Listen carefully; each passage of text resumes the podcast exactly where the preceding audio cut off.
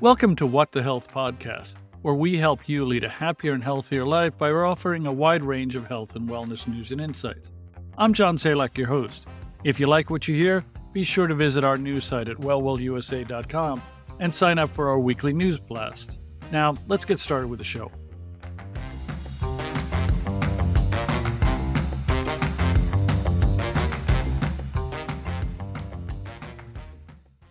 Let's talk about sleep today, or the lack thereof, because we need to wake up to the dangers of insomnia and sleeplessness. It is a hidden health crisis, and it's threatening the young, the middle aged, and older adults, with both short and long term health implications. Now, I'm going to start with a bet.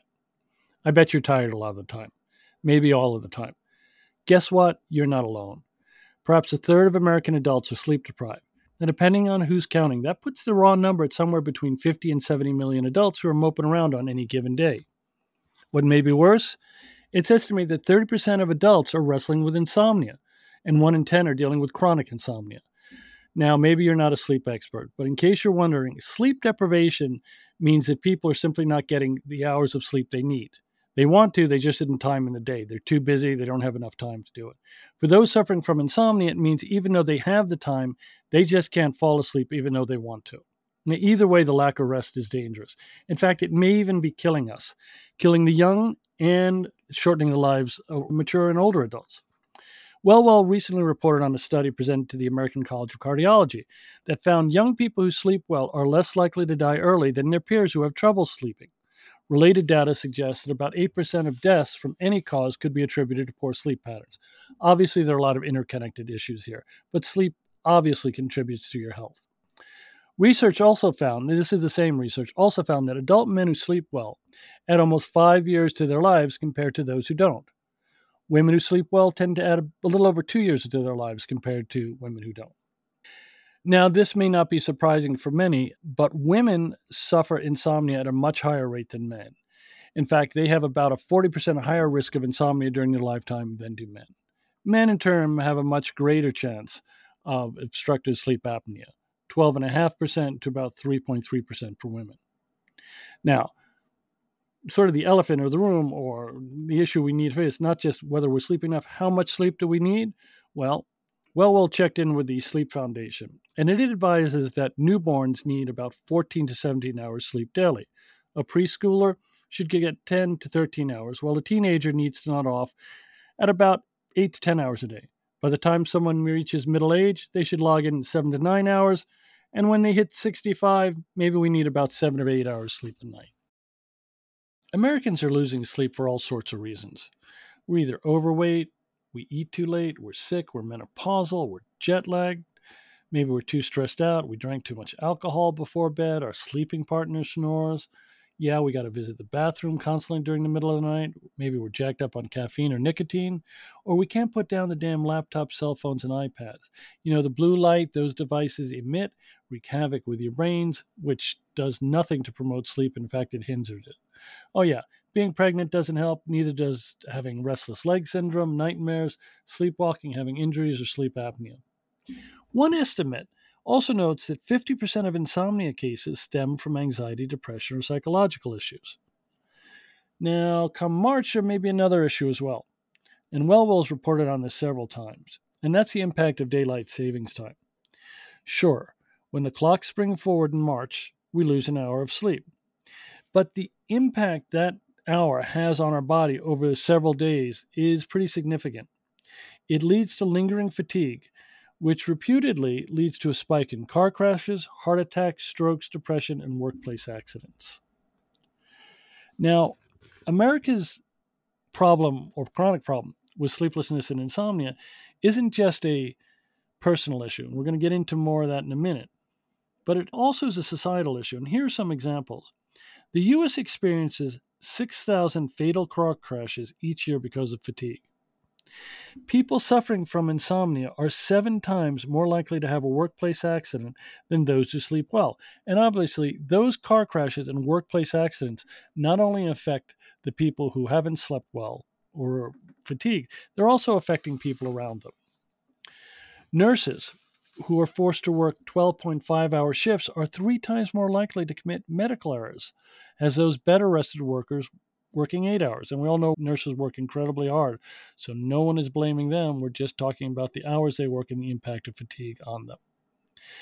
Overall, the impact of sleeplessness, insomnia, medical bills, lost productivity, accidents on the economy is $400 billion annually. Now, those are the societal issues. It's also a very personal problem. It's more than just lousy sleep. Sure, at a minimum, you don't sleep well, you're tired. You're probably also grumpy, less productive.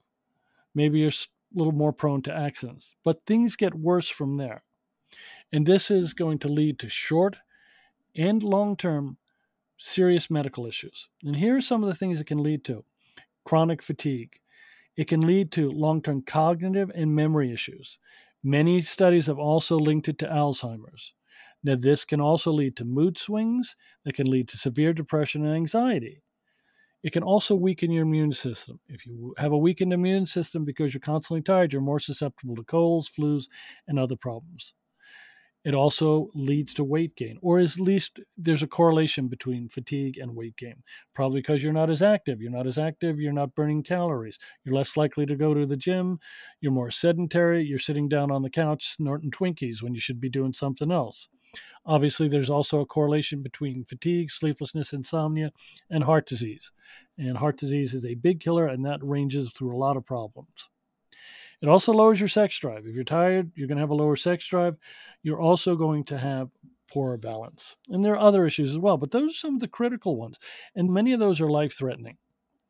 Now, a lot of these problems also create a vicious cycle. Let's think that if fatigue or sleeplessness leads to weight gain, well, then you, the heavier you are, the less likely you're going to sleep well. If you don't sleep well, the more likely you are you're going to gain weight. So that's going to create a cycle, a vicious cycle that's not going to do you any good and going to lead to more problems. And that's the same thing for anxiety and depression. The more depressed you are, the less well you sleep. The less well you sleep, the more depressed you are. So that's a terribly vicious cycle. And it only makes things harder. So that's why getting a handle on not just the fact that we don't sleep well as a nation or, as people, and so many people are suffering from insomnia and sleeplessness. But the implications are more than just being a little tired and a little grumpy. They really have long term medical issues that we need to address and think about, and at least begin to think about correcting them. It's natural to scoff off sleep problems. We think it's just a passing issue. We'll take a wait and see attitude. In a couple days, we'll be sleeping soundly. Sometimes that happens. A lot of times it doesn't because the issues that are creating problems with our sleep patterns are pretty deep and they may require specialized treatments by professionals. Ultimately, there's no good reason to wait and see your doctor if you're suffering from sleep deprivation or insomnia for an extended period. Medication and other treatments may be required, and waiting isn't going to make matters better it's only going to mean you're going to lose less sleep. Now, if you are having sleep problems, and a lot of us do at times, you're going to think about what about sleep aids? And sleep aids are a big business. They are all over the place. They come in all sorts of forms and pitches and prices. This is a multi billion dollar industry. Precedence Research notes that the global industry for sleep aids, which covers everything, is growing by about 6% annually between now and 2030.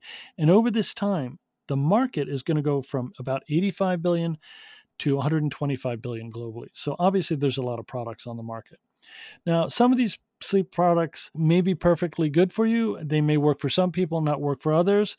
Some of them may not do anyone any good. They may be a ruse, and some may even be dangerous. We're not telling you not to use them or to look at them. We're just advising you to use caution. And if you are going to go start engaging with some over the counter products or some things that seem faddish. And this could be things like mouth taping, some anti snoring devices. It's always good to check in with your doctor ahead of time. Does he think uh, he or she think these products are going to work? And is there something you should know about how to use them? Because some people use these products, such as mouth taping, in a way that may do more harm than good. So think about sleep aids, but be skeptical and suss them out with someone else, with professionals that know maybe a little bit more than you do on that. Now, sleep aids are fine, and there may be medical treatments and medications that will help you with sleep issues, but improving sleep hygiene is and practices that, that is always a great idea And it's something you can do on your own. And ultimately, it will lead to more rest, greater energy, less stress, and improved moods. Now, sound sleep is always going to start with routines. And this means practicing good routines and breaking bad ones, all of which prioritize sleep. So, what are some of the routines we're talking about? Okay, it's good to go to bed at the same time every night, and ditto for getting up. Your body then feels it's in rhythm and it kind of expects what's going to happen and it begins to naturally prepare itself. It's also a good idea to avoid long time or long daytime naps your power nap is fine, but you don't want to be conking out for one to two hours every day unless there's some extenuating circumstances. It's good to start winding down before you hit the sheets. So that means not running around doing an outside project, doing work, doing something else right up to the time you're going to crash because chances are when you hit the sheets, you're going to be wide awake and you're not going to be ready to sleep. And then you're going to be staring at the ceiling wondering why you can't go to sleep, and then you're going to get anxious, and then you're going to have a tougher time sleeping still. Obviously, skip drinking coffee or caffeinated beverages late at night. Some people can do it, a lot of people can't. They don't realize sometimes when their body begins to shift and what they could do at 20 or 30 or 40, they can no longer do at 50 or 60. It's also a good idea not to eat late. I'm totally guilty of this. I wind up eating at 9, 9.30, 10 o'clock at night because I tend to work late. But just because I do it and it's silly, it doesn't mean that you should do it as well. So try and eat earlier. It allows your stomach to digest the food so it's not sitting there when you're lying in bed and you can't sleep. And you're thinking about why do I feel so full and bloated? Exercise is a great idea. It's good for all sorts of reasons. It's also good to promote sleep. But it is not a good idea to exercise really late at night Mm. within an hour, hour and a half of going to bed. Your body is not going to wind down. It's going to be too pumped up from the aerobics or whatever else you're doing. You know, so great exercise, but then you've got to chill out ahead time. If you can, if you're going to exercise, maybe in the morning, mid afternoon. Obviously, if you're playing ball or doing something else at night, it's fine, but give yourself time to uh, chill out. You're not going to be able to go from work or household tasks and exercise right to bed. It's just not going to work. We've said it before, you've got to unplug computers, cell phones, iPads at least 30 minutes before bedtime. The blue light these devices are sending out is just banging around on the inside of your head, and it's not doing any good. It's going to prevent you from going to sleep. You also don't need to look at your cell phone during the night 15 times. There's probably nothing happening that you need to really be informed of. And every time you look at it, it just ignites that blue light phenomenon that's not doing you any good. Now, here's the thing what about water and hydrating and stuff like that before bed? It's important to hydrate because if you don't hydrate, you're going to be dry, and this is not going to help you sleep. However, if you drink too much, you're going to wind up having to go to the bathroom in the middle of the night. Many of us are already susceptible to going to the bathroom several times during the night, especially as we get older. So you want to try and find a happy balance or at least limit what you're drinking late at night. Obviously things like alcohol should you shouldn't drink late late at night, but I'm talking about water or just other non-alcoholic beverages. It's not going to help you. It's also a good idea not to go to bed angry. Whether this means you're angry at a partner and that's not good for your relationship, or you've just watched your college basketball team miss a bunny with a second and a half left in the game and you can't believe it and they're not going to make the tournament and you're going nuts or you're watching the Mets, God forbid, lose to the Braves again in September, and you think, oh my God, why am I watching this? And it's only going to make you angry. It's not going to do you any good. If you're angry with your partner, it's not going to do them any good. Ultimately, you're not going to sleep well. So any problems you have to resolve are only going to be harder. So those are big sort of sleep hygiene elements that you want to consider. And there's some others, but those are some main ones. Now, one thing we do with all of our podcasts, we try and pick a product that is in our Well Well Being community site, which offers exclusive discounts to the members to present to our listeners, especially one that relates to the topic at hand. So, for this episode, we are flagging you guys to a Naturepedic organic mattress discount that we offer exclusively through Well Well USA. And by signing up and being a Well Well community member, you're going to get 15% off the purchase of any adult, youth, or infant mattress. And all you have to do is sign up to become a member of Well Being. It's free It's easy, and it also opens you up to hundreds of other exclusive deals available from our community. And they range everything from food to athletic equipment. There's just hundreds of things in there that are good for you. Now, to do it, just go to wellwellusa.com and you look under Milton's discounts. You pull down the menu, and you will see the sign up there. And I believe we'll also have other information on that. Now, what we wanted to do too is we wanted to offer up specific health hacks for each of our topics. And on sleep, we've come up with some that we've developed at Well Well from our research and whatnot. They're a little different than the routines. I mean, they do fit into a routine, but they're a little bit different. So, what do we do? We're looking at five different health hacks, things that are going to help you not off. Some of these may work for some of you. They may not work for others, but they do work in many cases. So, one of the things to think about is waiting for sleep. What does that mean? There's an increasing use of weighted blankets that help people relax and fall asleep. It's also similar to what you might use, well, bigger, but similar to what you might use a thunder blanket for a dog. You know that many dogs are terrified of thunder and they have weighted blankets that you can put on them that almost serve as a hug to calm them during thunderstorms. Well, weighted blankets serve the same way to help calm you and help you fall asleep, relax and calm you. They're widely available. They come in all sorts of different costs. I mean, you can check out ratings and rankings, and we'd advise you to do that.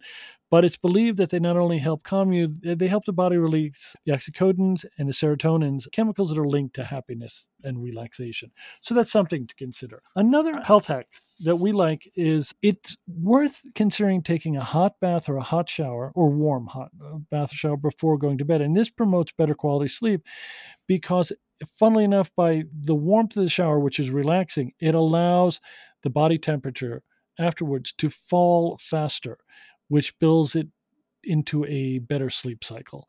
So consider you're having trouble sleeping, go take a hot shower, warm shower, warm bath. That may help there is a way some people certainly or we have seen this and uh, seen some research on this and this is practicing gratitude at bedtime and it's almost a matter of sort of tossing off the day's uh, concerns this doesn't have to be a religious element it can be but it doesn't have to be but the concept is to practice gratitude at bedtime through prayer meditation or simple reflection and it's believed and there's some supportive research to this though i know some people may doubt it that it will boost self esteem, and help the body unload and unwind from the day.